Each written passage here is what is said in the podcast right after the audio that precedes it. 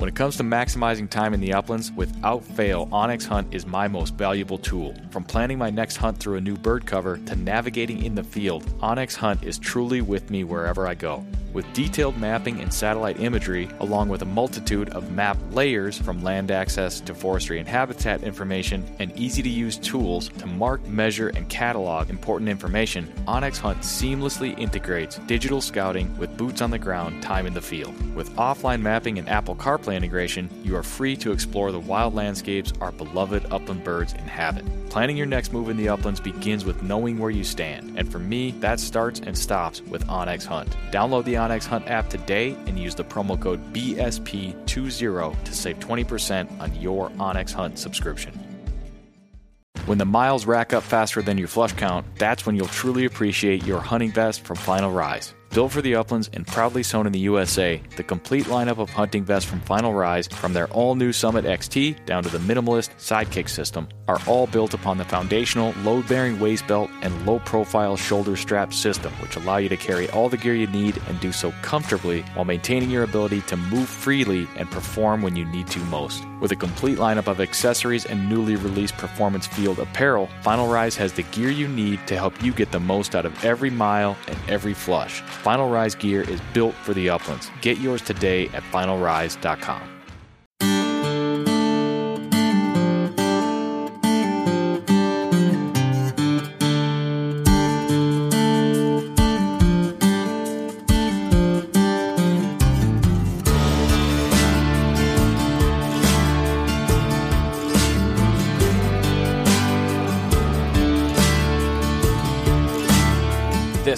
Birdshot Podcast is presented by onX Hunt, Final Rise, and Upland Gun Company.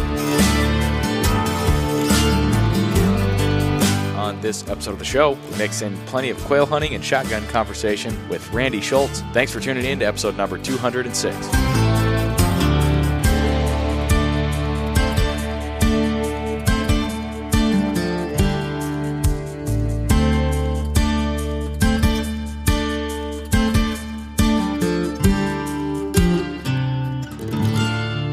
All right, welcome back to another episode of the Birdshot Podcast, everybody. Thank you for tuning in. We've got a great conversation coming up with Randy Schultz in just a moment. But first, I'd like to thank Patreon patrons of the Birdshot Podcast. Those of you out there making voluntary contributions in support of the show. And for that, I thank you. All Patreon patrons of the Birdshot Podcast are eligible for monthly giveaways, bonus content, exclusive discounts, and we set everybody up with a little welcome pack, including some Birdshot Podcast canned coolers and stickers. You can sign up at patreon.com forward slash birdshot, where you can also still, for a limited time, see the grouse hunting video I contributed on from Nick Adair at the Gundog It Yourself podcast. That is still only viewable for patrons of the Birdshot podcast and the GDIY podcast until next month sometime. Then everybody out there will have a chance to see it. So just a heads up for Patreon patrons of the show. See it early there. And again, thank you to Patreon patrons of the show.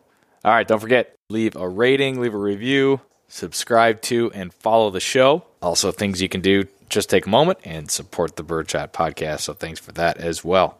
All right, what else do I got for reminders? Use the promo code BSP20, save 20% on your onX Hunt subscription. And Pheasant Fest upcoming next month, as I mentioned on the last couple episodes. I will be there helping out mainly in the Upland Gun Company booth. We're going to have a nice display there. I just got some more photos from Italy this morning. I know from talking to a lot of you, there are some people excited to finally get a chance to see the guns from RFM Upland Gun Company at the show next month. So we're looking forward to that, and we're looking forward to connecting with everybody there. Be sure to stop by the Upland Gun Company booth and say hi if you are going to be at Pheasant Fest in Minneapolis next month. All right, quick intro. Let's jump into it. Let's get into today's conversation with Randy Schultz. You may know Randy from one of the multiple avenues of content he puts out, including his two books, Endless October and Endless October Season 2. He's got a YouTube channel, a podcast, a website, all under the umbrella of A Bird Hunter's Thoughts. I will include links to all of those in the show notes for you to check out. And Randy and I caught up earlier this week, discussed a number of topics, including quail hunting, Randy's bird dogs, NSTRA events, shotguns, and more. I had a blast talking to Randy. I think you'll enjoy this one. Happy Friday, everybody. Have a great weekend. And let's welcome into the conversation and onto the Birdshot podcast, Randy Schultz.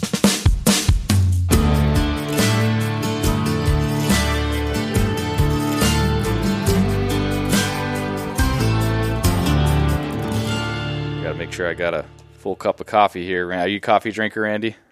oh yeah. I haven't met too many bird hunters that are not coffee drinkers. yeah, I don't know why that is, but it's true. Yeah, yeah, it's one of those things. Well, welcome to the Birdshot podcast. I, I will. You won't know this, but I'm. I want to say you're kind of a long overdue guest. You've been you've been suggested to me a number of times, and you've kind of been in the back of my mind. I've seen some of your YouTube videos, and I have yet to read either of your books. But so shame on me. But I gotta. We'll, we'll ask you about those today. But I know that I believe it was Sarah Deline Gomes. I think she she was the first one to ever bring you to my attention, and uh, so we'll credit her for suggesting you to be on the show. But thanks for joining us today, Randy. Well, thank you. Yeah, I know Sarah really well. I'll have to tell her thank you as well. Yeah, she said some. I it was this was years ago, but I just I never forgot. She had very kind words. She said you were interesting guy. You were an airline pilot. Is that correct? Yeah, I was, okay. and um, uh, yep, flew for flew for a major airline. I flew uh, for the Navy first, and then uh, okay. got out Navy, and then flew for Delta. Mm-hmm. Gotcha. All right, yeah, that's that's I, I remember all that from a, a quick little message exchange with Sarah. So thanks to Sarah for that. But you're back home. I know you were you were just out on a hunting trip. What's the status of Randy's hunting season? Is it over? Uh, on hiatus? What's going on, Randy? Yeah, sad to say. over, but only because there's nothing open. Yeah. Um, yeah, I had. Uh, uh, I just got back from New Mexico and Arizona hunting quail. Okay. And uh, Mearns, Gambel's, and blue quail. Um, and it was just it was a great trip. Uh, Arizona. In fact, Arizona's open for another week or two. Okay. I think till, I'm not sure, but sometimes in February. But they uh, they've got a, a, great year this year, and so we we uh, had fun.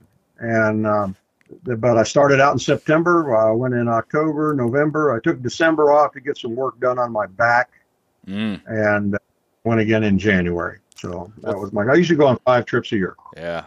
What's going on with the back, if you don't mind me asking? 72 years of hard living, I think. is, is probably sum it up in a night nutshell there. Uh, I don't know. I was having trouble, you know, uh, it was just sore and achy. And yeah. uh, then I started having some nerve problems in my legs. And I said, now nah, it's getting serious. And yeah.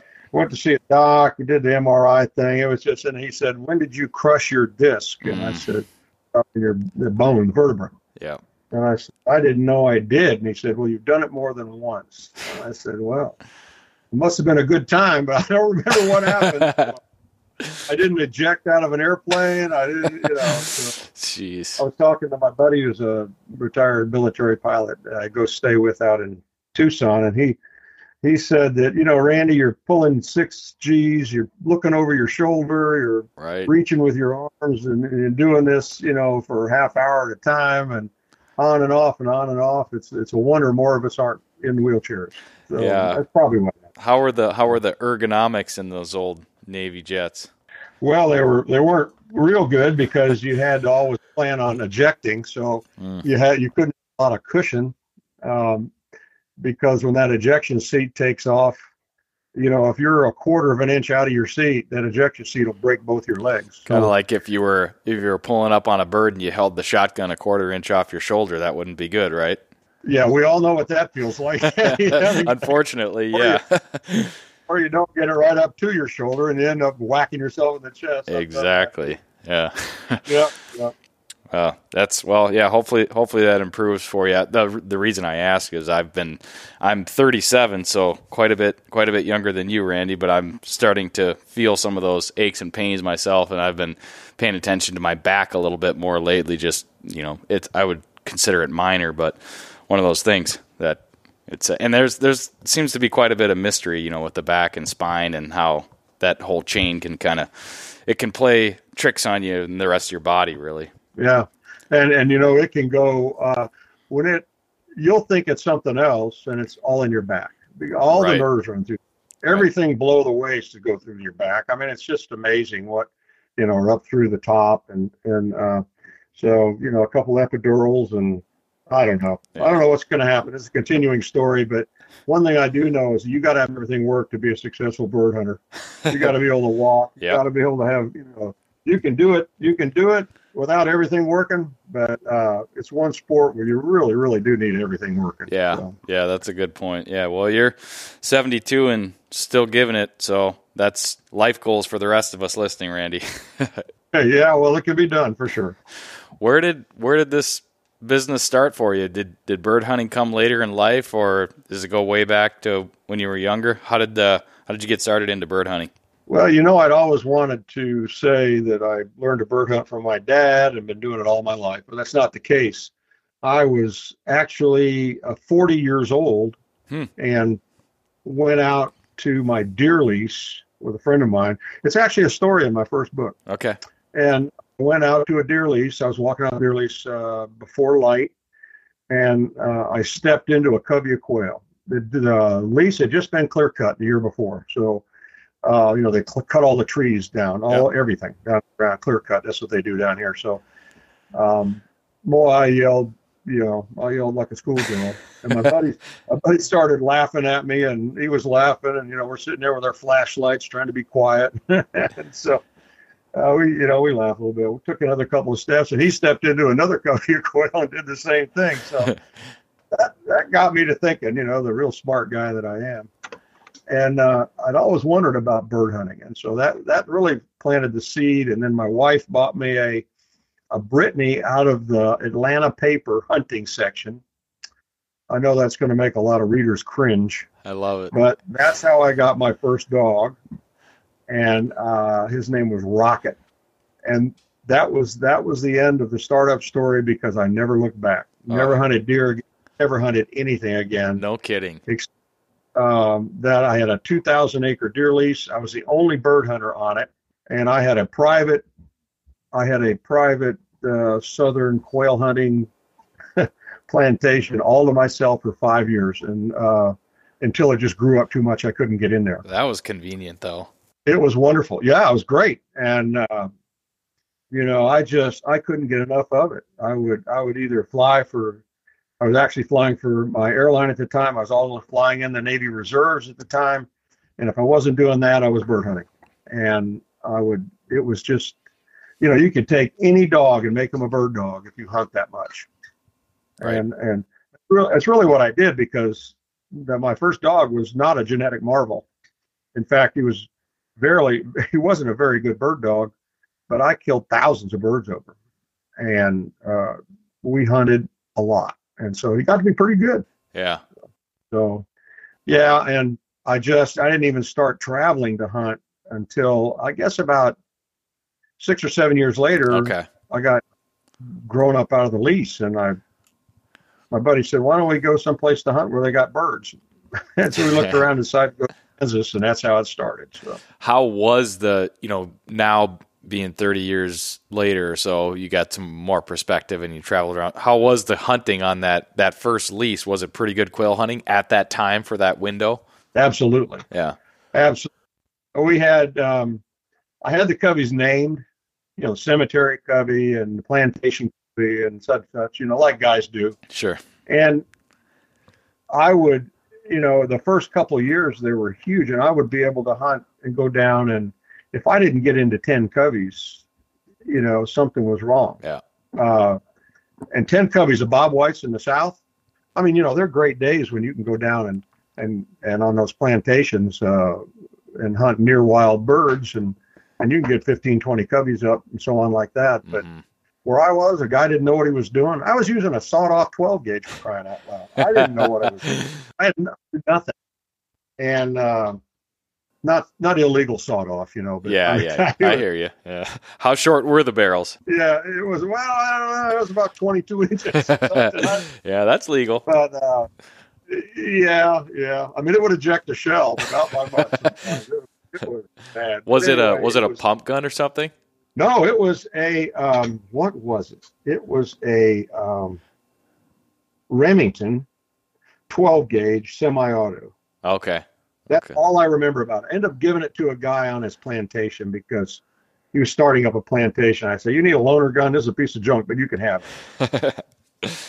and uh, it's like a he's you know he looked at it and he goes, "Oh my gosh, what you, what you, your pattern's about six feet wide." You know. Isn't it funny though? You know, you think back to when you're just getting started, when you don't overanalyze everything, and I mean, depending on what kind of person you are, but you know, you get a you get a Brittany out of the newspaper from your wife and a sawed off Remington semi-auto, and you're having a blast just quail hunting. Oh, oh my gosh, yeah, and I just I just lived it. I wasn't too much, you know, that was back, and I, most hunters do this, I think, when they start out. They get into killing. Yeah. And uh, they get out there and they want to limit. They want to limit. It's not as a bad chasing, chasing the the success. Yeah. Yeah, limit equals success, and uh, that's the way I was. And you know, I'm not saying that with pride. In fact, I'm saying I'm a little embarrassed about it. But yeah. that's uh, thankfully most people grow out of that. Uh, most people do. I've yeah, seen right. guys my age are the same way, but um, but anyway, that you know that's what it was all about to me. It was finding the birds and just the thrill mm-hmm. Finding the birds. I wasn't too much into the dog work, uh, which was probably good um, because I didn't have much of a dog. uh, but yeah. but I was I was I was amazed that I could look at a for or you know a field out there in my lease and know generally kind of where the birds were, but look at my dog and think he's going to go find those birds, and I'm to I'm going to shoot one. And you know, for some reason, that always just totally amazed me that we could find something that is totally completely hidden. Yeah. Uh, by using a dog's nose. Yeah. Uh, that is, and that still fascinates me today. Uh, the light bulb you know, moment. Going out to Arizona, where I just was, and looking at a piece of a tract of land that's nothing but rolling grass, rocky, nasty, thorny hills, and thinking, you know, there's probably 10 coveys of blue quail out there right now. I can't see them, but this little thing next to me is going to go find them. Yep. And, uh, you know, and just turning them loose. I, I, just love that. I love that. Yeah. Very cool. Uh, a couple things coming to mind. I, so the, I just watched yesterday your most recent quail hunt. Is that from this just recently then? Oh yeah, last okay. week. Okay. There was a scene in there where the I wanted to talk to you about Brittany's. I knew we would get into that, obviously, but they I've got I have two English setters. The listeners will know that, and they're the only two dogs I've ever had. But I I wonder if someday there might be a Brittany in my future. Just of all the other breeds, I just there's something about them that I'm drawn to, and I love the way.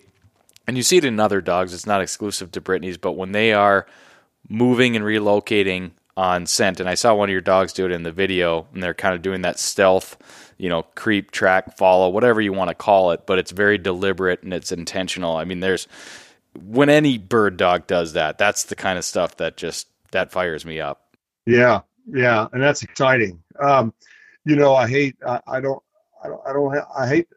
Well, let me rephrase that.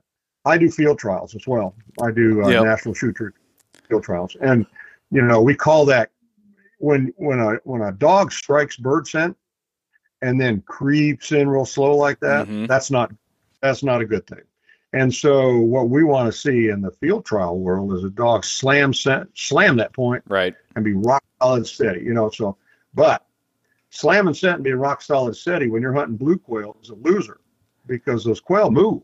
Yep. And your dog will be on point, and those birds will be hundred yards away and walking away and you're still kicking around in front of that dog trying to find those birds. Yep. You want a dog that's smart enough to say, the birds are gone, and he's going to tra- he's basically trailing their scent yep. until they stop, and then he he stops again. And all of my dogs are good at well, except for the puppy. All of my dogs are good at that, and uh, that really, when you see a dog doing that, you know you really got a really really good bird dog. I can take that very same dog though out into a field trial out into a national field trial, and uh, he will slam a bird and be rock solid. You know, won't and, move an inch. Right. Yep. Uh, yeah, that's a that's a great point that you bring up there, and and would you say that that's primarily due to the the birds at the field trial? They're pretty much stationary, not moving. So if the dog has the bird, a good dog that knows what he's doing, like I said, being intentional about it. If the bird's not moving, the dog's not moving. Absolutely. Yeah. Absolutely. And, and and like I say, the, the, the negative side of that is if the bird's not moving and the dog is moving, bad. You know, that's not good. Yes. That's not good. Yep. Eventually, they're going to get close enough to the bird's going to say, "I'm out of here." It's yes. going to flush. Yep. And uh, and we call it we call that bumping the bird, and that's yep. that you know that's not the thing. Yep. Yep. And you know, you know, dog dog can bump birds in in the wild too. You know, and we don't know where the birds are or when the dog gets into the scent cone. So, you know, he may get in the scent cone too bird too close for a uh, for the birds to the covey. Correct. Uh, and you know, once he hits that scent cone, uh, you know, I can tell pretty much any bird dog really watching them when they hit that scent cone. Mm-hmm. And you can tell when the dog hits a scent cone, if he doesn't really slow down and kind of start looking like he's going to point, you know, uh oh, this is not good. Yeah. Yeah. you know, next thing you're going to see is a bird come up probably. So, but, but that's all part of working with bird dogs. And, you know, after watching them for so long, you know, you can, I can kind of look and watch a bird dog for a while and yep. say, I like that. I like that dog, you know. So a dog just thinks. Yes. So. Yeah, yeah. Going back to Brittany number one, because I think there there may be some. Now you had based on your comments, you know, you weren't thinking much about dog training. You were thinking about hunting and chasing quail, and you just brought the dog with. And I'm assuming you were pretty much shooting at anything that flew. What What do you remember about that dog's development and and how it maybe overcame some of your mistakes or oversights, whatever you want to call them? And how did how did that dog's development play out with the two of you learning how to hunt together, basically? Yeah, that was uh, Rocket was his name. Randy's Red Hot Rocket. that was his name. And uh, you know, he was given to me on my 40th birthday by my wife, and you know, she didn't know where to get a bird so, or a bird dog. So, uh, you know, he had I hunted that dog the absolute limit of his genetic ability, and it took a while because he was probably trying to hunt me to the, my limits of my genetic ability. but Rocket, Rocket was uh, he was really a blue collar dog, and he, you know, I didn't. I sent him to a trainer because I didn't know that that's what, you know, that's not really all that necessary. But I figured dog trainers are out there, and yep. I found a dog trainer in the back of a magazine. Just you know, it was a back of like an outdoor magazine, one of those little one inch ads back there, you know. Yeah, yeah. Dog, it was a dog trainer in Tennessee. So I took Rocket up there, and the man was too nice and too smart to directly insult me. So he worked with Rocket, and but you know, I kind of got the idea that you know Rocket wasn't the best bred bird dog out there, and he really wasn't. You know, he really didn't have what it took to be just a really champion classic bird dog. But that dog hunted from daylight to dark through every type of terrain that you can imagine and loved to find birds. So I was, and in retrospect, I tried to tally up how many birds I'd actually killed over him, um, you know, counting field trials as well. Yeah. And it was thousands, thousands of birds. And, you know, he wouldn't back because I never hunted with anybody else. Uh, there was no reason for him to back. Gotcha. And yep. uh, so in field trials, you know, about half the time I got had I got picked up because he would interfere with the other dog, and so care. I had to go get my dog and do the walk shame off the field, you know. So, um, but he got better and better and better, and and I got to trust him, and that was back before GPS. So mm. all I was listening to was a bell or sometimes a beeper. Yep you know, beepers came along. They were just an ama- amazing innovation. Right. You know, so uh, it was that long ago now. We we forget that with our GPS stuff, but um, yeah. But he grew and grew and grew, and then I realized I needed, hey, I needed another dog. I was going to run my dog to death, yep. so I needed another dog. And uh, you know, don't get me wrong, Rocket lived inside the house with me. He was my buddy. You know, he wasn't just a dog. Mm-hmm. And uh, so they didn't live out in the kennel or anything like that. So I ended up buying a setter, and she was amazing. Uh, and she went out. Rocket never really got too far from me, but Ruby was her name, and uh, she would get out, you know, 100 yards, and she was an all-white dream, and she was wonderful, a wonderful bird dog, hybrid, trained herself, literally trained herself. Yeah. Point back retrieve, and uh, you know those genetics when they come out. Uh, a friend of mine reminded me the other day of a trainer that talked to him. This is an old saying, so I don't know who to attribute it to, but the trainer told him one time, said Randy, or his name was Gary, said Gary, you can either buy training or you can buy genetics. mm. and you're going to find out which you want pretty soon. And I realized the genetics are what you want. Yeah. So this girl had it, and she was amazing.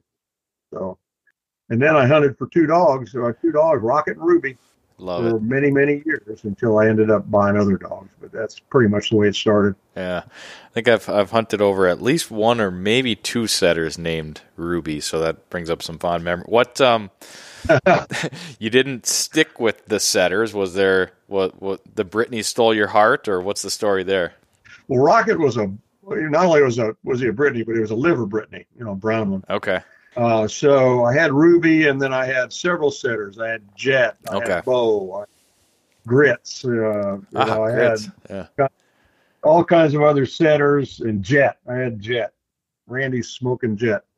But uh, finally, I just decided I had to decide what I was going to do, go one way or the other, just to keep from having too many different kinds of airplanes to fly here. you wanted to stick with something. Yeah, I get you. Yeah, I just wanted to stick with something, so I went back and got another uh, liver. Uh, that's squeaking is my puppy. I hope she's not bothering you. no, it's all right. That, I'm surprised my Rose isn't doing the same thing.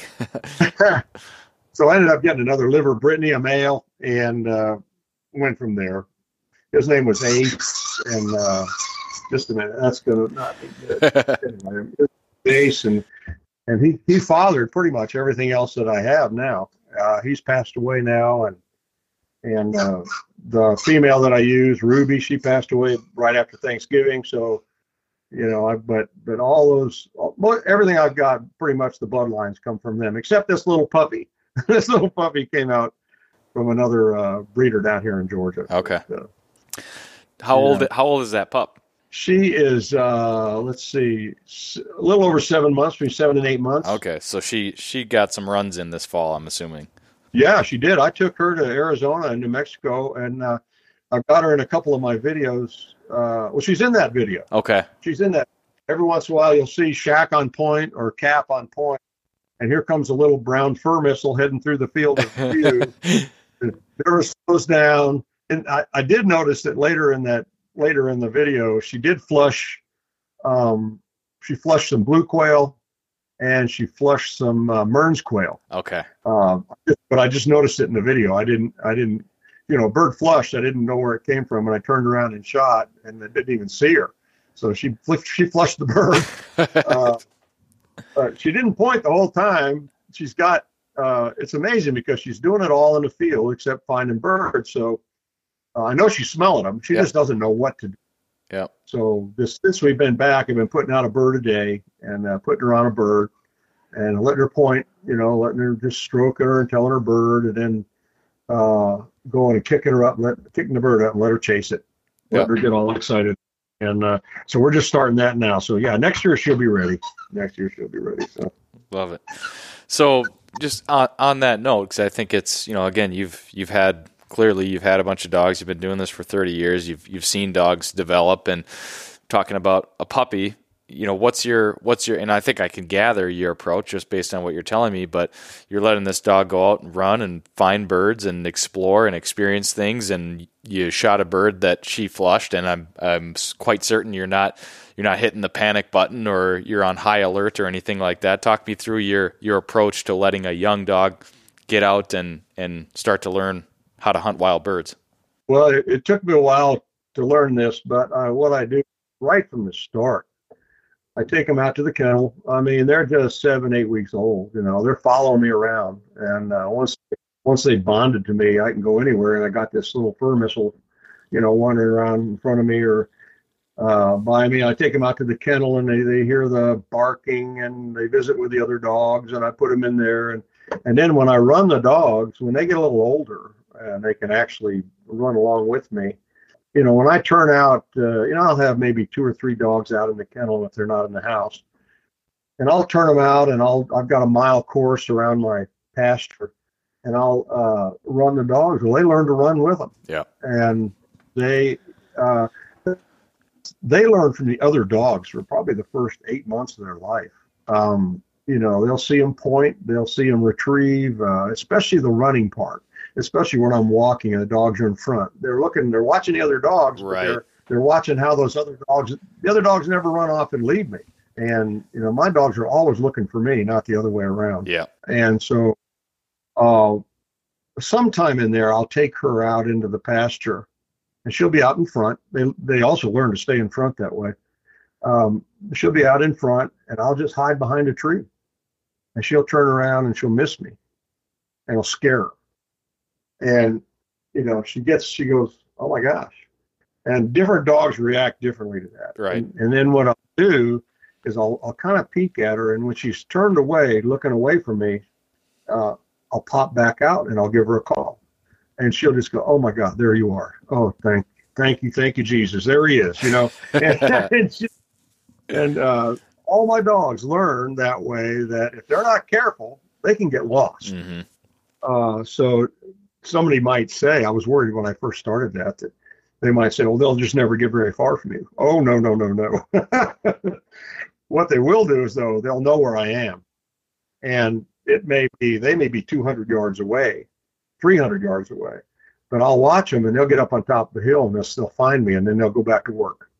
And, uh, you know, it's just one of those little tricks that I use. But uh, so I do that until, and I, and they're not wearing any kind of collar at all. Mhm. I mean, electrical, no, no uh, training collar at all. Uh, I may, when they get big enough, like Jade here, I'll put a uh, training collar on her with an, an- you know, the the uh, I use a Garmin Alpha. Yeah. And uh, when we were out hunting, she wore one because I had to have her location at all times. You know, she might try chase a deer or Yep. you know chase a squirrel or get lost or whatever Doing puppy and stuff. that way, yeah, doing puppy stuff, and so, uh, but you know, there's no no transmitting, no nothing like that on it until they're at least a year old, and then that's when I go ahead and introduce them to the car. And I actually went to a school that Garmin put on. Oh. It oh, was Tri-Tronics back then, but went to a Tri-Tronics school to learn how to use that collar, and it's a lot different than most people think. Yeah. So I went to that school. I was concerned about it. And I would probably say that most people could benefit from doing that or watching a video or uh, something. Probably a. YouTube video yeah. out of it now. But Um, I, I think I maybe have an idea, but it- what's the main kind of takeaway that you took, you know, as far as like, the main takeaway on using all that I learned is the introduction where you start out on a one or a two, just enough to where you see them either blink an eye or Mhm. flick an ear or something, but not move their head, not yell, nothing like that. yeah, just to where you know that you know that they feel something small. Okay, and that's that's what you start out on, and from then, and I'm not going to go through how to do it, but they you're basically teaching them to turn off the stimulation got it. Yep. by doing what you want them to do. And I teach them three things right off the bat. I teach them to come. I teach them to go away.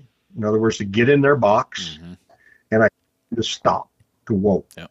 So with, three, with the same stimulation, I teach these pups at a year old to come, to whoa, and to load up, Yep. or to go in, to get in the kennel. So I teach them three things right off the bat, and I teach them.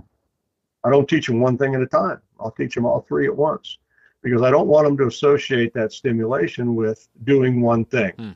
Most people use a dog to uh, that's the collar. They teach them to come to them. Right. And so when a dog feels a collar, either it's on a one or a two or anything, they go, "Oh, I better get over there right away." Right. I want my dogs to learn that they.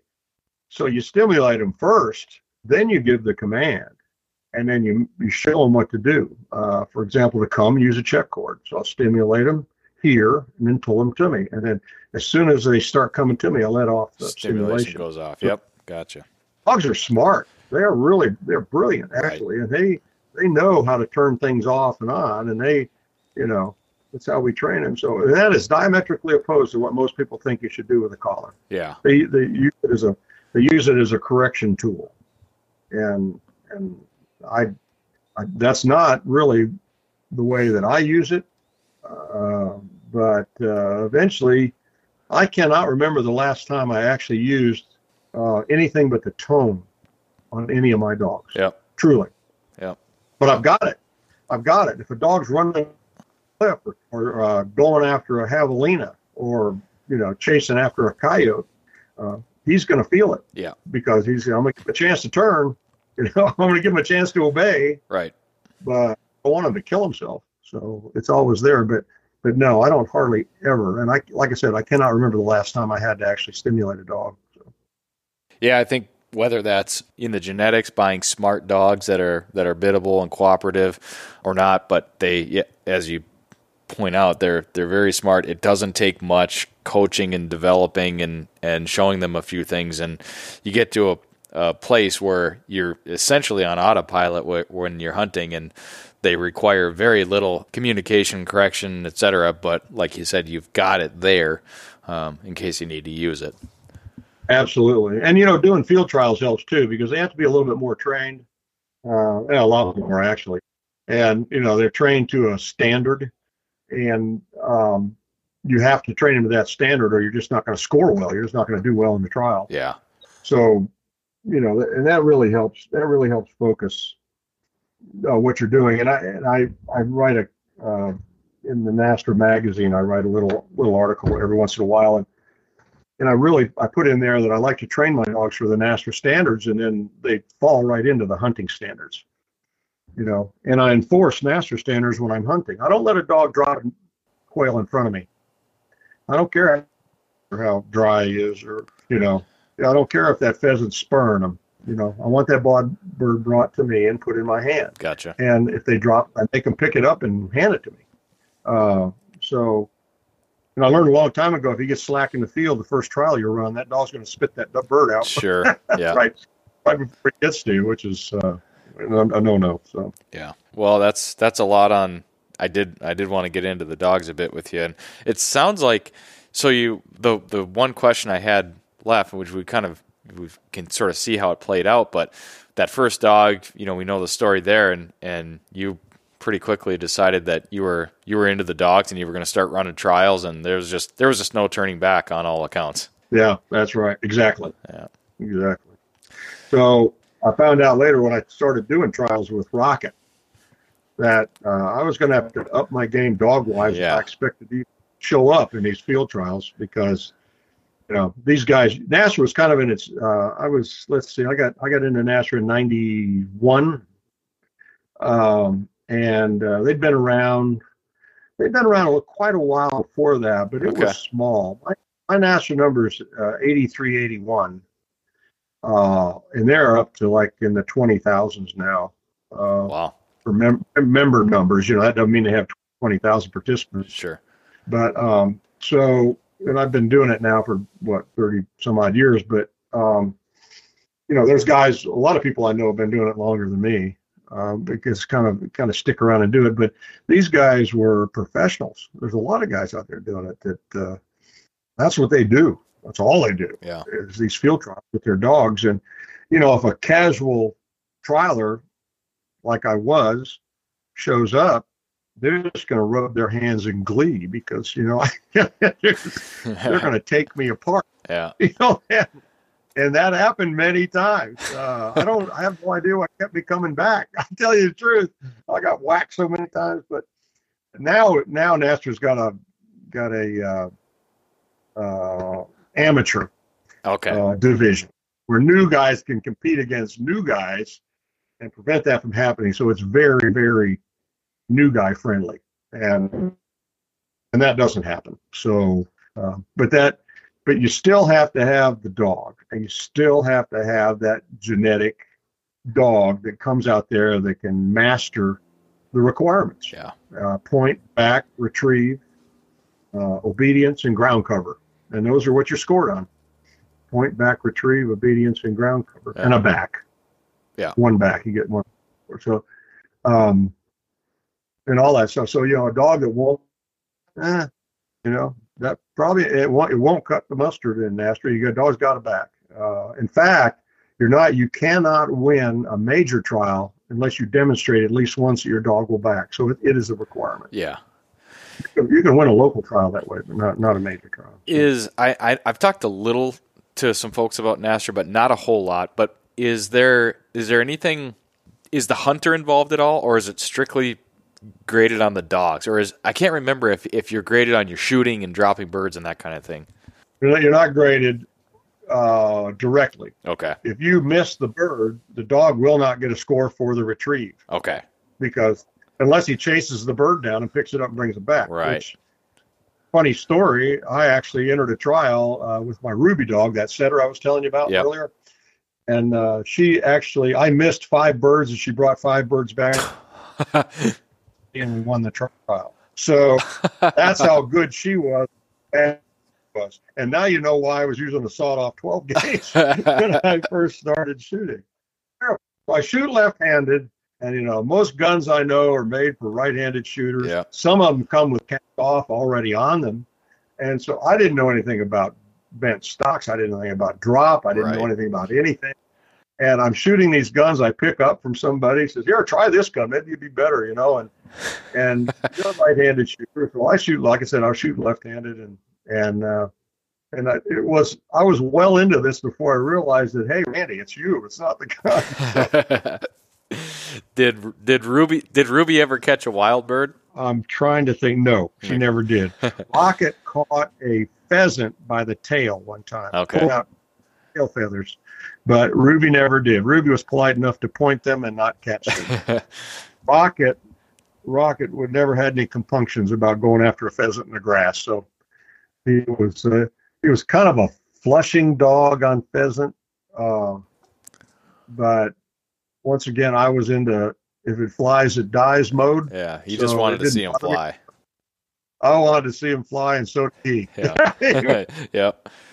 He was many dogs ago, though. I have a soft spot for him, though. Yeah, I bet. I bet. Yeah, you know what you know what kind of handler he had at that time. Absolutely do. And uh, now, uh, as an example, when I was doing NSTRA with him, he never did get his championship, never. And I, I hunted, I probably did NSTRA ten years with him, and and now I've got dogs that get their championship within a year. You know, just just doing, you know, local trials and stuff like that. So it's it's a big, it's a lot of it's me. But you asked about did the handler? The handler does not get scored in NSTRA. No, uh, your shooting gets scored just by the fact that you've got to kill a bird for the dog to retrieve it, and Yeah. that's part of the dog's.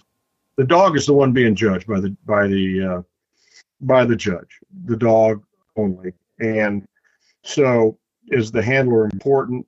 Uh, absolutely, absolutely, the handler is important. I would say that probably these guys that are winning the national trials, uh, the pros I call them, they're the A team, really.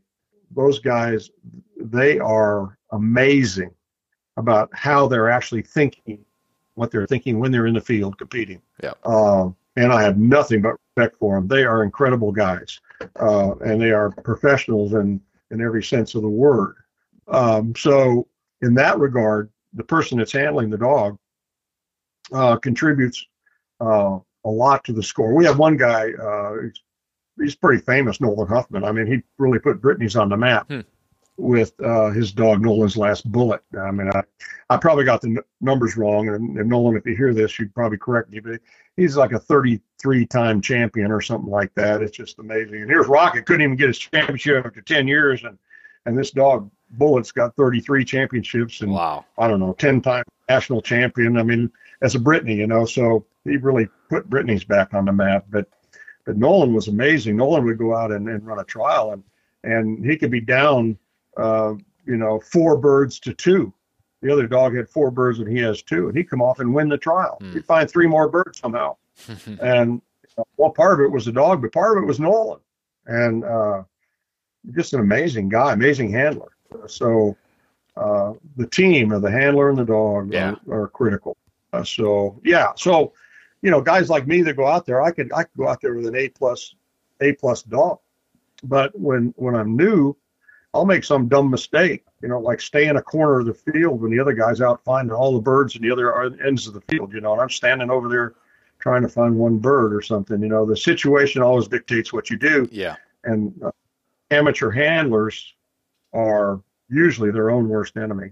Uh, we've got a program now that amateurs can go out with a guy with him and actually help them and talk to them and say, "This is what I would do here." That's cool. And uh, yeah, yeah, and it's pretty cool because generally they'll pick somebody that's really well known to be an excellent handler. You know, one of these pros I'm talking about. Say, "Hey, would you mind coming out with me and and being my mentor on this uh, on this brace. Yeah. And you know, it's a great, great program. Yeah. So. Excellent, excellent. Yeah, and and that was the other thing. So when you're when you are running the event, I'll have to I'll have to do some more. Maybe I'll have to do a NSTRA episode entirely. But there, uh, you when you're running, you and another handler and dog team are in the same field, kind of competing against each other. Is that correct? Yeah, yeah. The format I probably should have gone through that. The format is that you and your dog and and and me and my dog, we go into a blind, and they go out and they put they hide five birds out in the field. Okay big field, 40 acres, yep. 30 acres, 20 acres, like that. And uh, then we're called out and we go to a start line. Uh, you have your judge, I have my own judge, and uh, they, we turn our dogs loose. At this point, the dogs are leashed. We turn our dogs loose and we have 30 minutes to go out and find those birds. And uh, we're scored on uh, how, how well the dog points the bird, how well the dog retrieves the bird, mm. how well dog's obedience, uh, the dog's ground coverage, uh, and if there's a back involved, they get scored for one back. And there's different amounts of points. You know, it's like a hundred points for each point or find. There's a hundred points for each retrieve, and there's a grading scale in there. And the judges are all certified, and they learn how to apply the apply the um, the scoring system. Yep. And it and they're writing down on a scorecard as they're going along. You know, we used to ride horses, now we ride four wheelers, uh, and we follow the dog. We really don't care much about the handler. Yeah, so, yeah. And, uh, and if a handler goes out and wants to start this and is not a very good shot, he can have a gunner. Gotcha. It's a good shot. Okay. Yeah. So we kind of tried to cover all the bases to get people involved, and and it really works. I mean, it's growing in leaps and bounds now that we've got the amateur system you know, where guys used to go out and just take a thrashing the first couple of years. right, right. Like I did. I remember I'm going, why am I doing this? You know, I'm getting creamed, you know. and, uh, uh, so now that's not the case. Now you're actually competing against other new guys uh, that are not, you know. And I think you're, I think you're no longer an amateur after you've got seven points. And you get, oh, the way you get points is by uh, third place you get one point, second place you get two points, and first place you get three points. And uh, after at 18 points, you get a championship.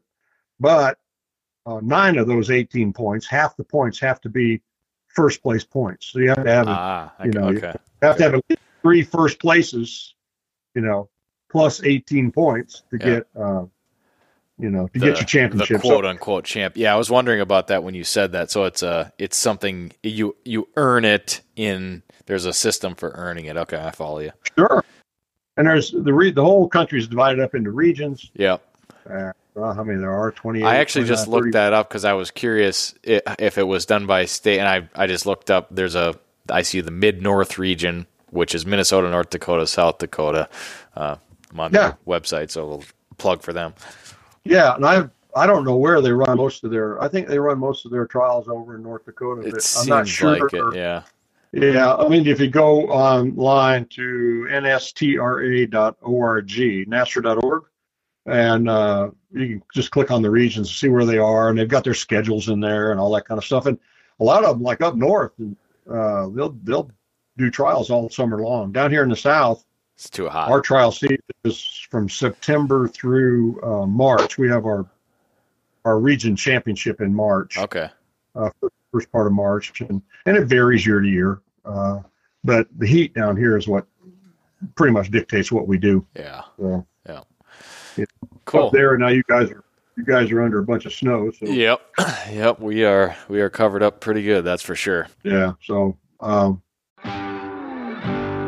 Gearing up for your next hunt? Check out Ugly Dog Hunting Company for all your dog supply needs. Ugly Dog Hunting carries a full line of products for your bird dog and even some for you. Whether you're looking for dog collars, GPS tracking devices, kennels, beds, leads, training equipment, or first aid supplies, Ugly Dog Hunting carries it and a whole lot more. New owner of the company and Fred of the Birdshot podcast, Mike Nadusky, loves to remind me that while I do hunt with pretty dogs, every dog can be an ugly dog. Check out the entire selection of gear for you and your bird dog at uglydoghunting.com.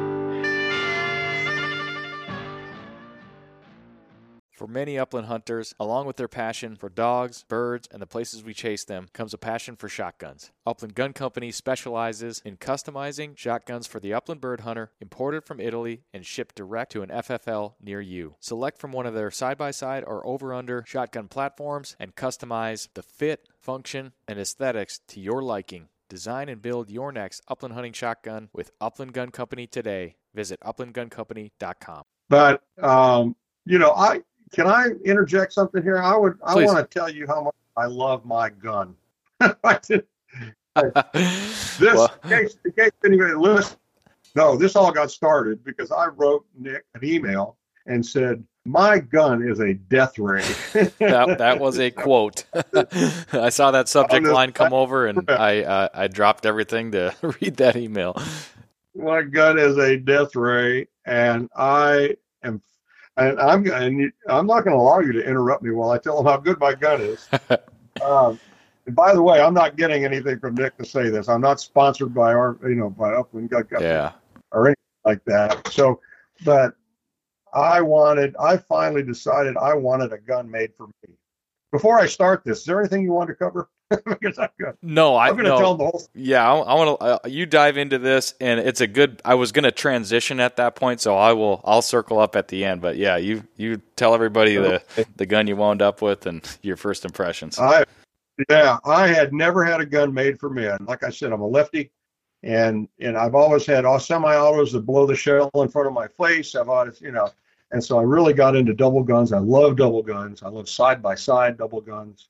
Um, I ended up with a uh, my most favorite gun up to this point has been a 1912 Ansley H. Fox mm. 20 gauge.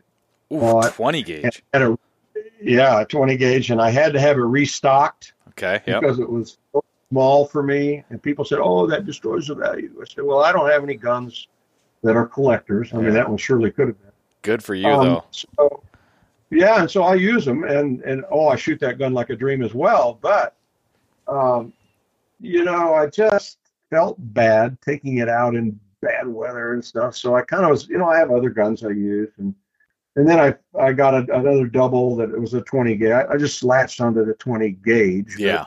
The and another gun that I use a double that I bought from a guy for for three hundred dollars that he bought the whole collection from another guy, and it's an SKB Model 100 okay. uh, with ejectors and it's and it's just I love that gun. It fits me perfectly, and, and it was just wonderful. And you know, but and I can lay it down on the ground, and I field trial with it. Actually, yeah. I lay it down on the ground. If it's raining, I don't worry about it. That kind of thing. So over the years, and I and I bought an Ansley H. Fox 16 gauge made 1933 and used that, and that just never, you know, a beautiful, beautiful gun, and paid a lot of money. I was kind of I had no parental supervision at the time, so I just spent a lot of money on it. I love it. and, and, so, you know, I had this gun, and so I, I, really wanted a bespoke gun, a gun made for me, and I'd never had it done. And I can't remember how I got onto Upland Gun Company. Yeah. I, I must have seen an ad. You yeah. know, I think I did see an ad, and I can't remember where it was. It might have been in a magazine. I don't know. Yep. I'm sure it was online because I don't read a lot of magazines. But anyway, so I just kind of clicked on it and I'm reading it and I'm reading it. I went, oh my gosh, this is awesome. And then I, I got down there and it said, you know, what do you expect to pay and all that kind of stuff. And I'm going, well, uh, so I said, right. I got this 16 gauge Fox that I, it's a beautiful gun. So I told my wife, I said, listen, I want to buy this gun and I'm going to sell this Fox to do it. And uh, she says, it going to cover it? And I said, well, we'll see. Yeah. I'm supposed to have the gun, it'll cover it. And it did almost to the penny. It was amazing. Uh, so, and I did not order the gun until I sold the Fox. And uh, guy down South Georgia bought it, and I ordered the gun. And and I got talking to you, and you asked me, "What do you?" Oh, I, I know. I filled out the uh, form about yep. what I wanted, and uh, and I mean, it was like the next day, might have been that day. You called me on the phone and you said, uh, so Randy, I see you got a gun ordered here. And I said, yeah. He said, well, um, so why did you pick 26 inch barrel? and I said, well, you know, I'm going to be using it, you know, in the grouse woods, you know, you know, by this time, I'm a real thinker about my gear. Yes. So yep. I decided I want to, I, you know, I'm going to want a short barrel, maneuver in the grouse woods. And he, he said, well, you know, this gun is light, really light. And you're cutting down weight by shortening the barrel so you can swing faster. He said, you know, I really think you're going to want a longer barrel than that. Well, right about that time, I talked to two of my friends, one of them out in Wyoming, one of them Tucson. And I told them I'm going to buy this gun. And uh, both of them shot, one of them shoots uh, skeet for the Air Force. Okay. Or sport, sporting clays, stuff like that, you know. And um, he said, Randy, he said, you want to rethink that barrel length. And then the other guy that's out in Wyoming, he's a bird hunter like me, and he's got a 28 double. And uh, he said, Randy, uh-uh, you need 29 or 30 inches on that barrel. I said, 30 inches? I never had a 30 inch barrel in my life. That's a goose gun for yeah. crying out loud, you know? And he said, Randy, trust me. He said, you, and I said, so I think the compromise on a 29 inch barrel. Yep. And, and and you mentioned that. He said, Randy, I think you want something longer. So you know, you talked me out of the 26, gave me a 29 inch barrel, and uh, and then I think I went to 28 initially, and then to a 29 inch barrel. And uh, there's some other things I knew I wanted on it. Now I'm picking, I'm picking and choosing every single thing. I think I went with a I went with a case hardened finish instead of the extra schooling. Uh, mm-hmm. Kind of went back to my utilitarian background, and so I went with uh, an extractor. Now I used to be like uh, an ejector pig. That's what I call them. it's blast fills everywhere you yep, go, you yep, know, and yep. you see. And I'm sorry if I've offended somebody, but but I am. I really got berated one time by a friend of mine for leaving my shells. And he said, first of all, it's sloppy. Secondly, it tells everybody where you're finding birds. And I said, ooh, I started to pay attention. Right. Once you, and thirdly, once you hear that, you know, yeah, once you hear that, well, uh, I did go with extractors, and now I extract. I love extractors because, you know, I pull them out and throw shells in my bird bag, and I keep going. So I went with that. Um, I went with a flat rib. Uh, you changed some of these. You changed it to a concave rib, I think, for me. I might have, yeah. And, yep. and, and I like that. Uh, I went with interchangeable chokes, and that's not one of the things I would have changed. Uh, so I because I go to so many different places that hunt so many different birds. Right. That that's important. Uh, I did want a Prince of Wales stock though. That was a mandatory. That was mandatory. I found that I I do not like and do not like to shoot straight stocks. So uh, I went with a plastic butt stock and uh, we changed that to yep. a wood butt stock. Yeah. Which I'm so glad we did that. Good. That's awesome. yeah. I wanted a I want a splinter forend, and I stayed with that. I didn't want the uh, beaver forend, and all these things are options that are offered. Mm-hmm. And uh, I think I went with a originally I went with a two and a half grade, and uh, up that to a th- number three grade wood, and which is great. That's a beautiful, beautiful piece of wood. Yeah, you, I remember they you guys sent me pictures of hey, here's three or four different uh, what do you call them? Uh, yeah, stocks, stock selection. Yeah. yeah. Yep. The lineup we sent you.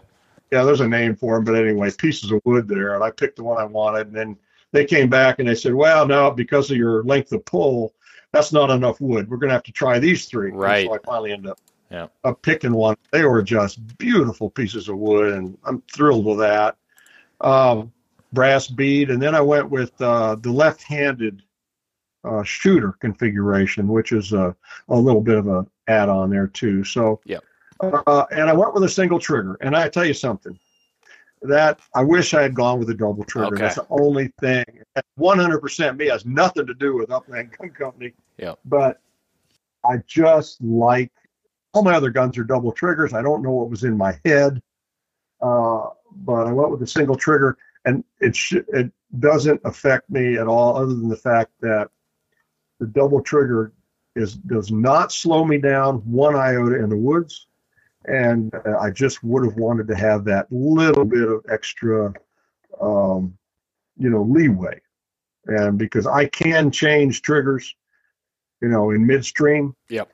Uh, you know, I can I can I can pull on I can be pulling that open trigger and say, whoa, and change to the other trigger if I have to, and I've done it in my other guns and I've seen other guys do it when I hunt with them, and um, you know. Yeah, I forgot. I forgot that you did go single trigger there. I don't. I don't. I don't specifically recall any conversation we had around that, but yeah. Yeah. probably most people are afraid of double trigger. Right. And I, you know, I'm here to tell you, your brain handles that. Yeah. You don't even think about it. Yep. You don't even think about it. I can shoot that gun as fast.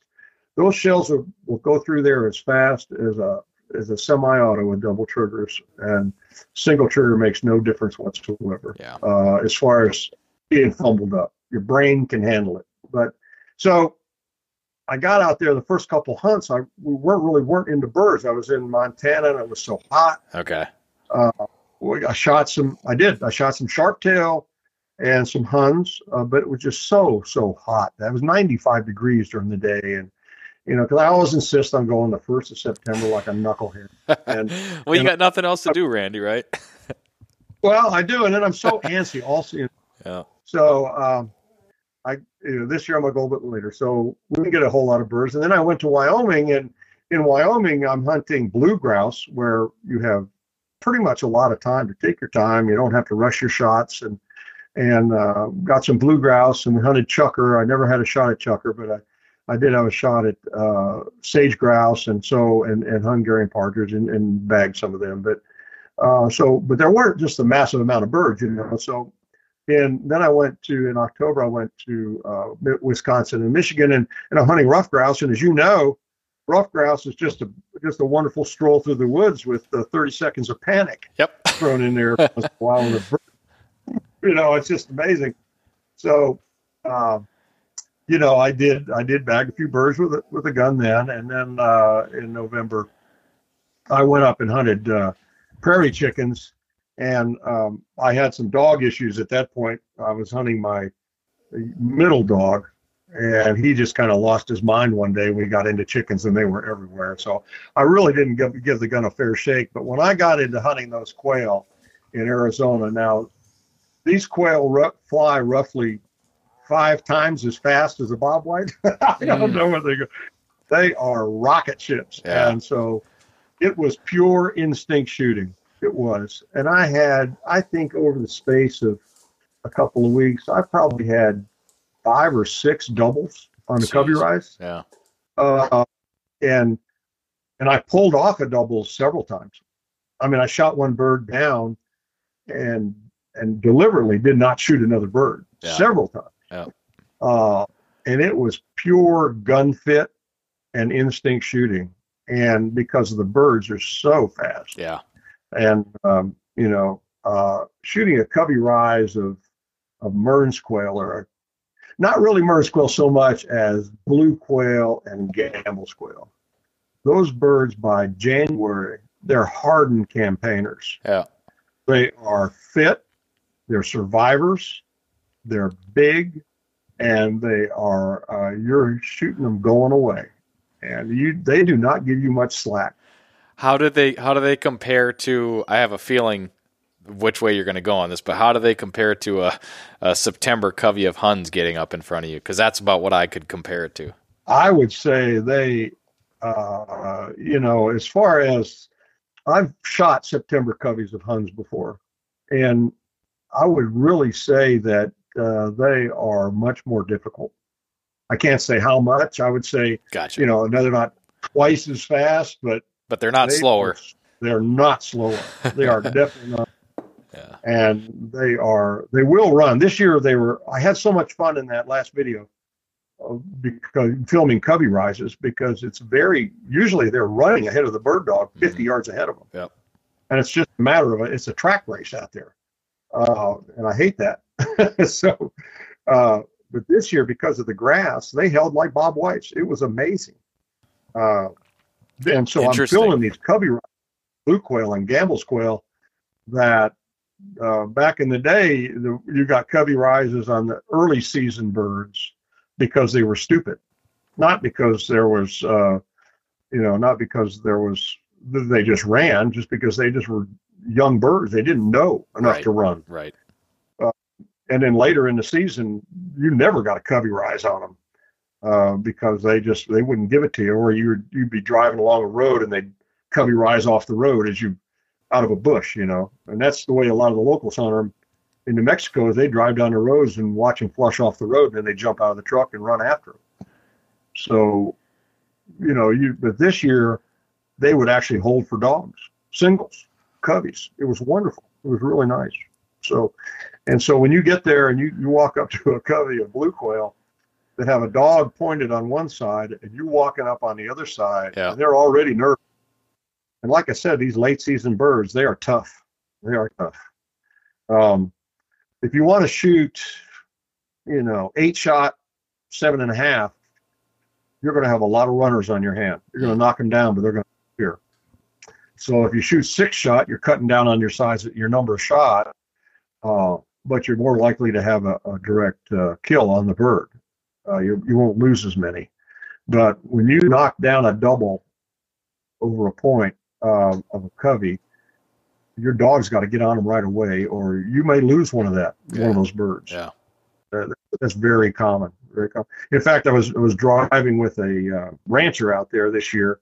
We're hunting private land, and uh, we were getting into a lot of birds because a it was private, and b it was his land. And he knew where the birds were. so, and he looked at me as just casually as can be because I'm driving my truck. He's riding with me. He said, "You know, Randy, uh, when they're out here like this, you know, probably ought not to shoot more than two or three on the covey rise, you know." I started laughing. and he said, "What's so funny?" I said, "You know, I said, CJ, you don't you don't really understand. Your shooting is so good that you're worried about how many you're shooting on the covey rise. most people are most people are sitting there just can't even shoot one on a Tickled covey rise. to drop one, yeah. hey, you gotta be careful not to shoot more than two or three. but uh, but he says, yeah, because you know you'll start losing them because they just run like the wind. If you Yeah. break a wing, you know they'll run down a hole in a minute Yeah, yeah. uh, you know, gopher hole or something, you know. And, uh, but anyway, but anyway, I kind of drifted away. But I did. I, I got done with shooting those birds, and I texted you that email, or I sent you that Yeah. email. And I love my gun. I love my gun. Now I got that oiled stock. I love my oiled stock. I love everything about the gun. Uh, you know, it's a little stiff when you first get it Yep. and I'm sitting there, I'm- I'm breaking it open, I'm pulling those shells out. I'm trying to get more shells in the gun, and uh, and I'm laughing the whole time because this is this is I just love that life. Uh, birds are flushing at my feet, and I'm trying to get more shells in the gun. Yeah. I said, but that's not the gun's fault. That's the operator's fault. Yeah. You know. So uh, and that happened more than once. And I think it's in the video. I'm sitting there laughing when birds are getting up at my feet. Bird and are coming right and the left, and I I just missed two missed with two shells, and I'm sitting there trying to get more shells in the gun. But um, but I love it, and it fits. It's the only fitted gun I've ever had, and uh, I can't recommend it enough. I tell guys, you know, it's, I think I I probably sold five guns for you on the that I know. There's out there, Kenny out there. I think he he he he bought one for himself and one for his kid, and. Uh, Oh So, yeah, yeah, uh, yeah, yeah. I think um yeah, I recall that name. Okay, I got you. can't remember his last name right now, but anyway, he's out there. And, uh, Yes. Yep. yeah, he was he was all excited, and uh, so He was a pilot Uh, too. Is that how you know him?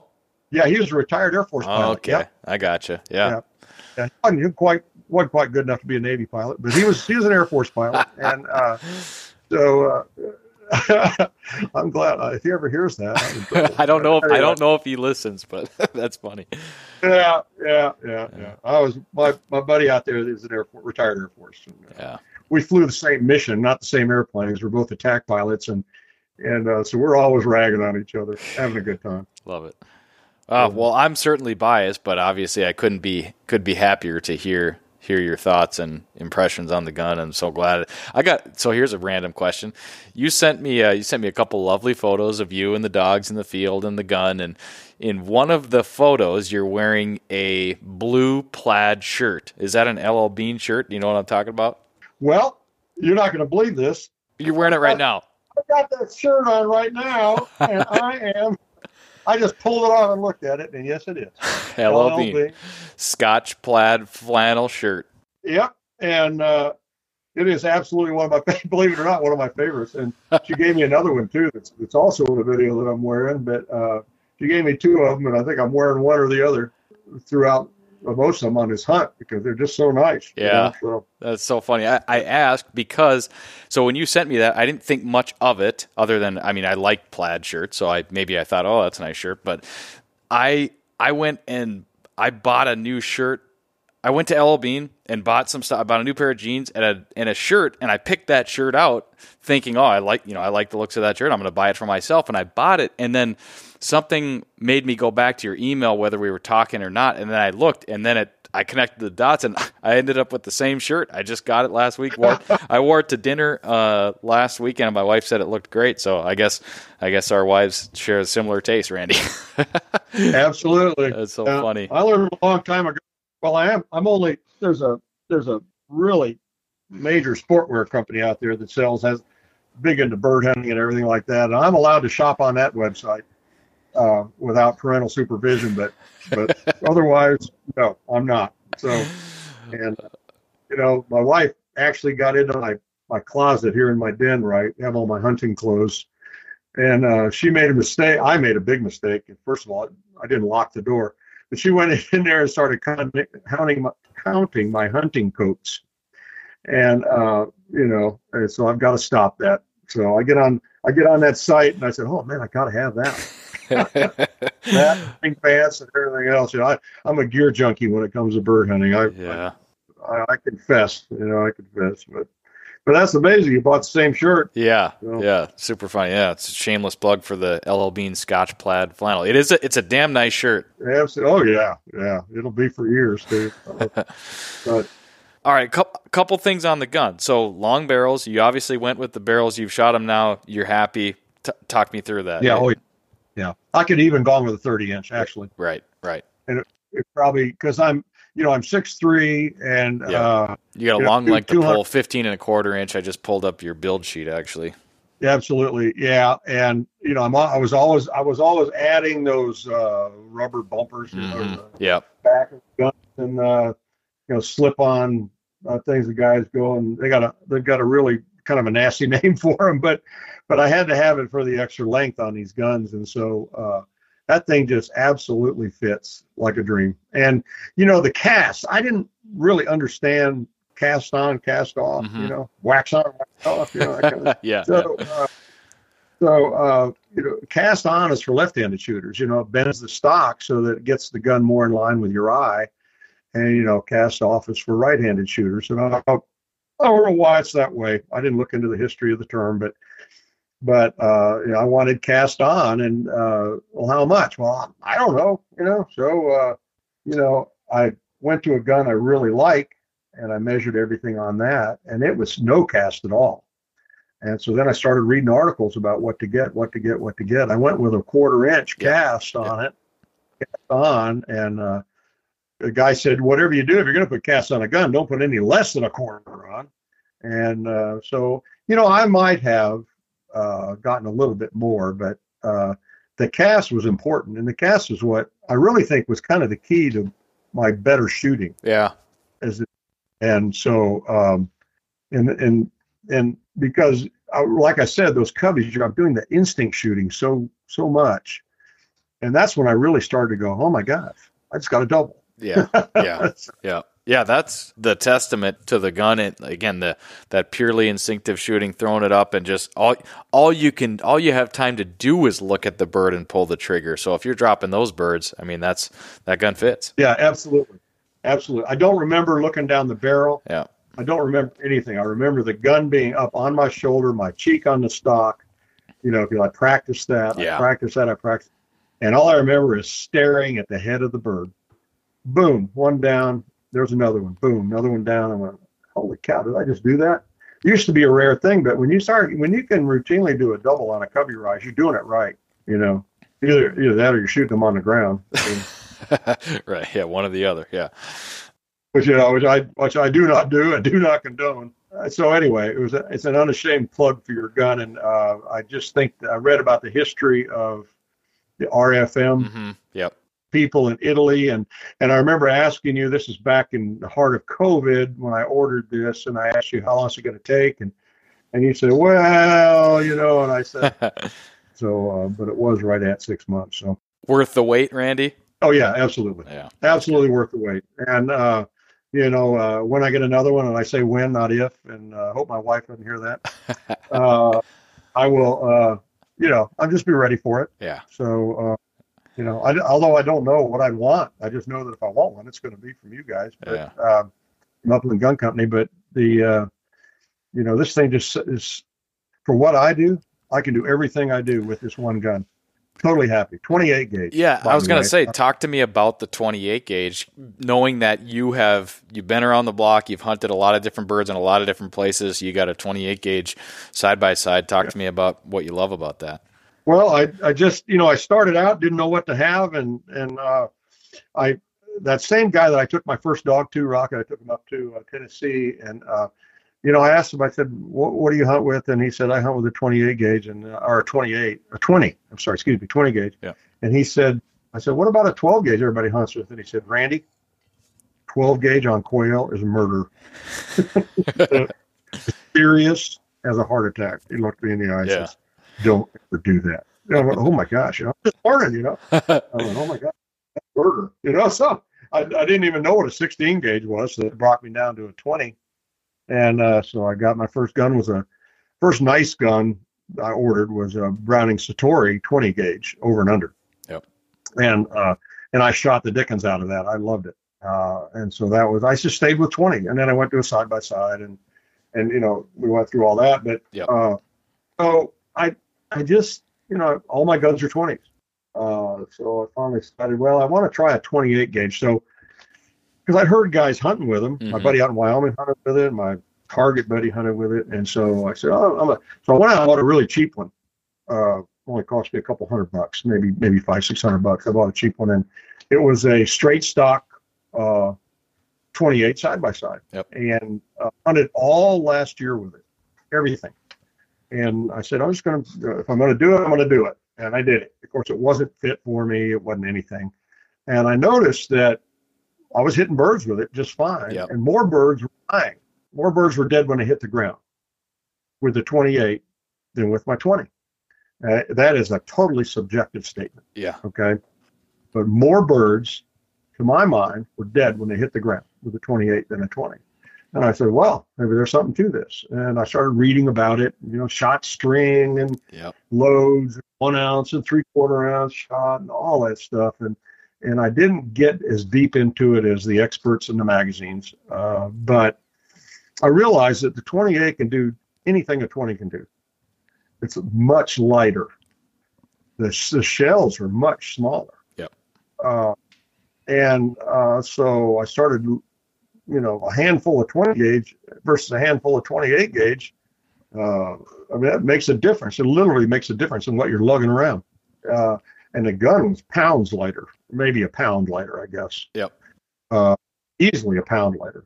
My- Now my 20 gauge Fox, you know, that's a pretty light gun, but just the light. sheer mass more, you know, but not much more. Uh, but that was the only gun that I ever toted that was as light as this gun. And uh, so I decided that uh, that that that little cheap 28 side by side um, really kind of made me want a 28. And that's what I sent it. You know, that's how I, I came to you and I with a 28 uh, gauge and uh, and that's what we ended up with. And that little 28, um, that's that's my go-to gun. Pretty darn Uh, capable. It is very capable. I shot I shot uh, sharp-tailed grouse, prairie chicken, pheasant, uh, you know, bobwhite, Mearns quail. Uh, shot uh, Ruffed grouse and woodcock. yeah woodcock. Yeah, I shot woodcock with it easily, Yeah. easily. And the good thing about this gun is now I can open up the chokes. Uh, my other guns are all fixed chokes, so Yeah, and you got the this one, I- interchangeables. Yep. interchangeable chokes.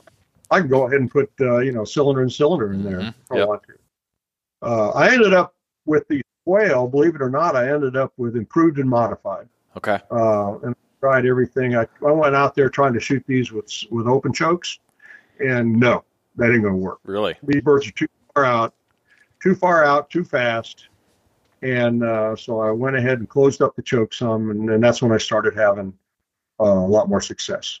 Uh, improved and uh, modified. And you know, a lot of guns come with improved and modified. Yeah, That's just, you know, I guess there's a reason for it. Yeah, Uh, it's, just yeah, it's kind of the default. Yep.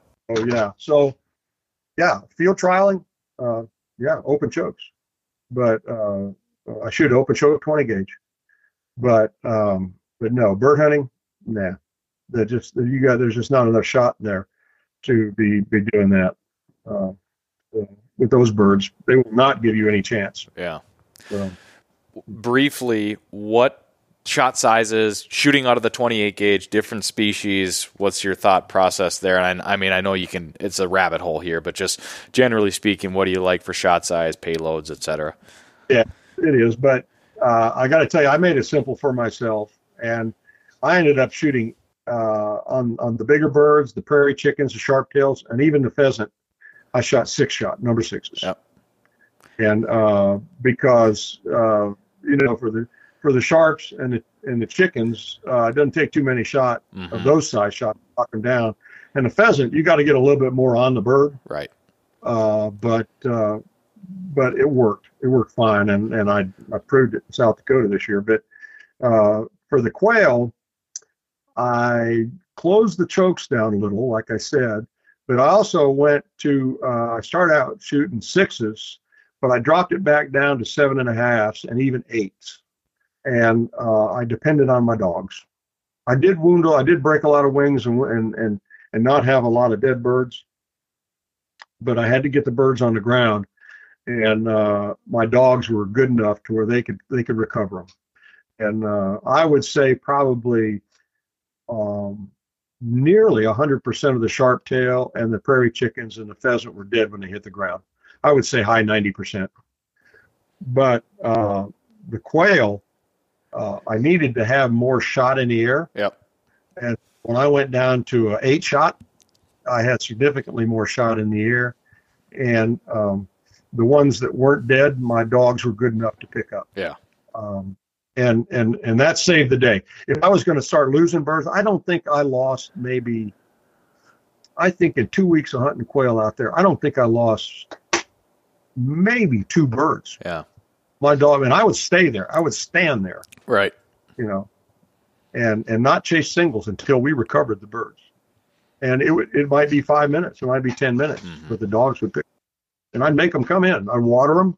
You know, they'd be want to go after. You know, I'd be calling them back in, calling them back in, and finally I'd hold them. Yeah. And I'd water them, and we'd sit there until their tongue went back in their mouth, and then I'd say, "Hunt dead, dead bird, dead bird, make them find it." And uh, sometimes that bird was 20 yards away from where I thought it would be. You know. Yeah. But they up so so that's that's what I do. Uh, I think if uh, you know you know your dogs and you know uh, I'm a big believer in that saying. You know, preserve game, use a trained dog. Yeah. Um, uh, big believer in that. Um, but um, I think if I had to knock them down and I was in a position where I was going to have to kill the quail, especially those wild quail, I would go to sixes. I definitely would. Yeah, yeah or seven and a half, no smaller than seven and a half.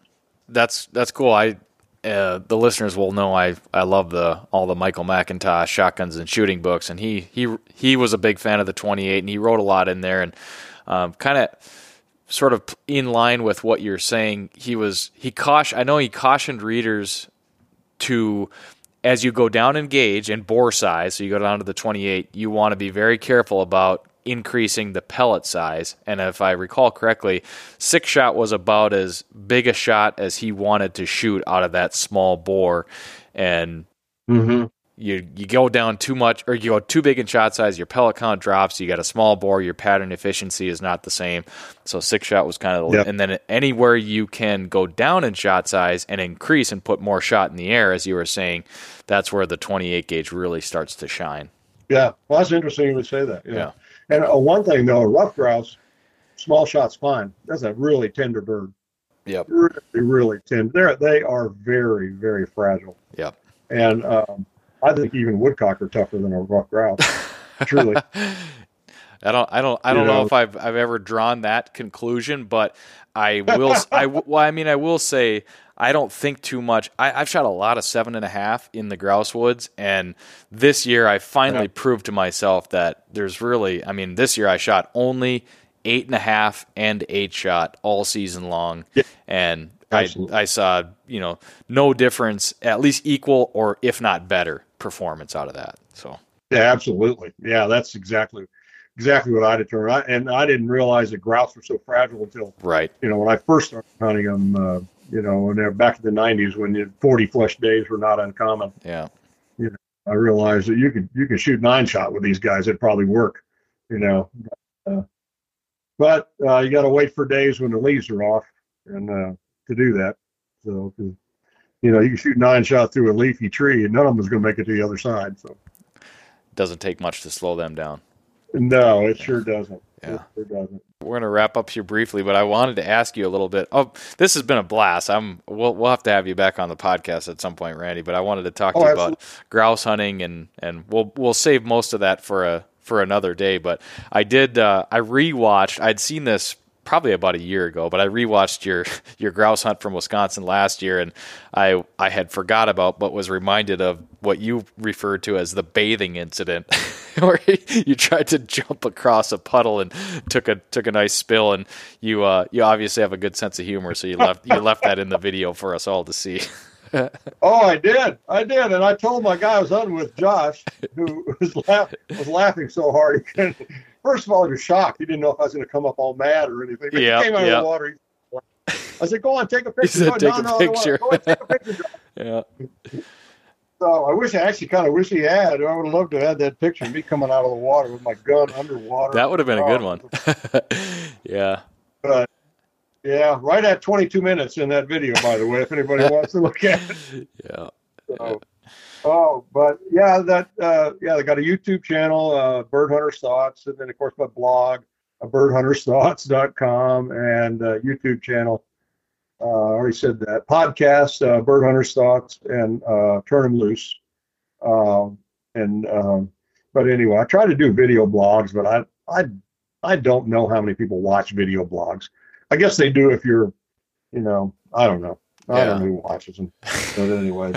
Well, the two So- books, End- Endless October. I, I, what what made you what made you want to start? Ca- you know, were you a big journal log note taker? What made you want to start capturing some of this stuff and put it out there? my wife made me want to do it. Okay. she said, Randy, she said, Randy, you write so well and you love to tell stories, which is both true. Yeah. I mean, I don't know about the writing, telling stories I do. And I've had logbooks going since 1992. Okay, And uh, she's bought me these leather logbooks now. I mean, I'm really high.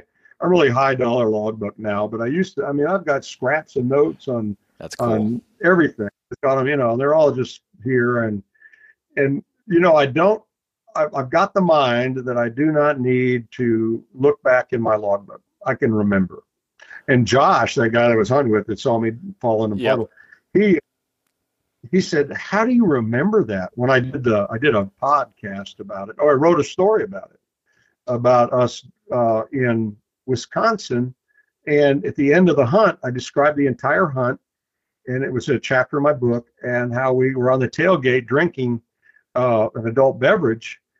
And some guys drove by and they joined us, and another couple joined us, and a logger came by and he joined us. Pretty soon we had a party. oh, that's so cool. And right there in the Wisconsin grouse woods, And I was just laughing. I just couldn't. I just, you know, I was still shaking my head how that happened. And then the whiskey ran out and everybody disappeared. Just like, that, that they were gone. They vanished in the night.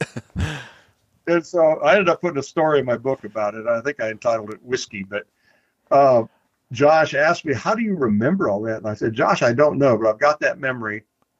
You know, I can't remember what I was going to do when I was headed to the kitchen, but I can remember on a bird hunt everything, Yeah. everything." Yeah.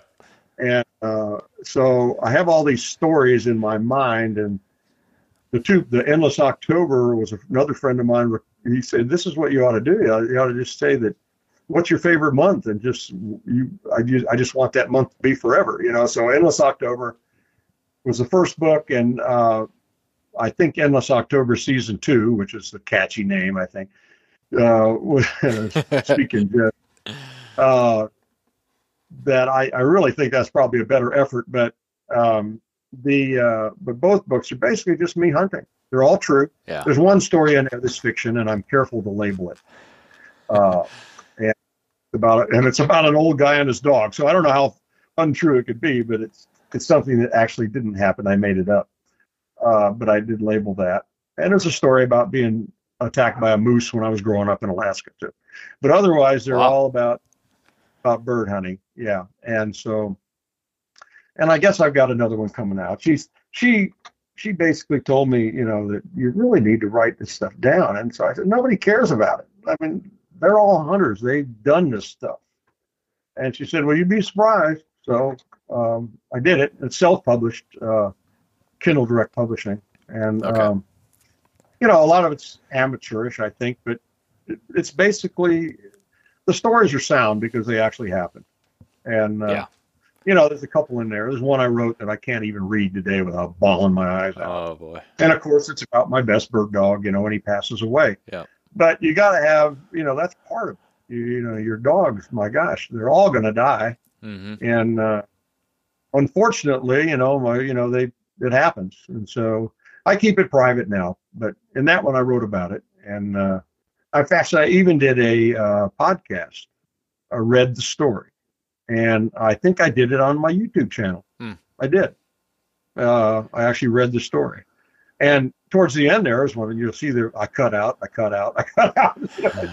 you know, yeah. Then I come back to it because I just can't read my own story. Yeah. Uh, so, but anyway, I encourage you all to take a look at that if you get a chance. So. Yeah, yeah, very cool. Well, thanks for sharing that. And yeah, a bird hunter's thoughts kind of that's the HQ. Most stuff can be found there, and the the books are podcast listeners always appreciate this. The books are on Audible. You can listen to them. Yeah, both of them are Audible, and, and I'm the one that uh, and I go ahead and do the excellent. And I do the narration, and you know I fumble around occasionally, but, but you can get through it. yeah, yeah. Well, I think I might yeah. have to. I got some Audible credits to use. I think so. I think there yeah, might be some right. endless October in my future, Randy. That'd be awesome. That would be awesome. yeah. Well, I certainly appreciate you taking some time to join us on the Birdshot podcast. This has been an absolute blast and uh, my pleasure, and obviously fun to fun to hear your report about about the gun, and and that was a cool spark to this conversation. But I really appreciate that. I'm I'm happy for you, and uh, yeah, can't thank you enough, Randy. This has been a lot of fun. Yeah, and it's been it's been awesome. So um, yeah, anytime, anytime. Appreciate it. Well, hang on for just a second. That does it for this episode of the Birdshot Podcast. We'll catch everybody on the next episode. Thanks for tuning in to another episode of the Birdshot Podcast presented by onX Hunt, Final Rise, and Upland Gun Company. Don't forget to rate, review, subscribe, and share. And if you really love the show and want to contribute above and beyond what you already do by listening, you can sign up at patreon.com forward slash birdshot. Thanks for listening. We'll catch you on the next episode of the Birdshot Podcast.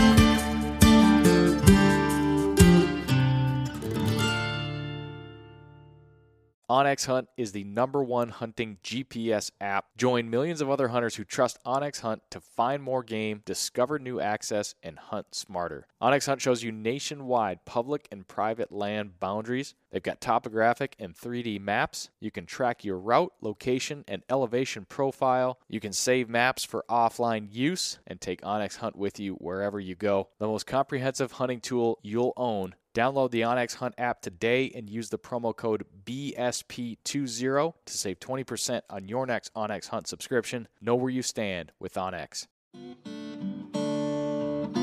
Hey everyone, this is Nick from the Gun Dog It Yourself podcast. If you enjoyed this show, then you might want to check out my show as well. We highlight and break down the ins and outs of training your own hunting dog. Whether it's a bird dog or even the occasional hound dog episode, we cover all topics related to hunting dogs. Check out Gun Dog It Yourself on any podcast streaming platform and hit the subscribe button to be sure not to miss any future episodes.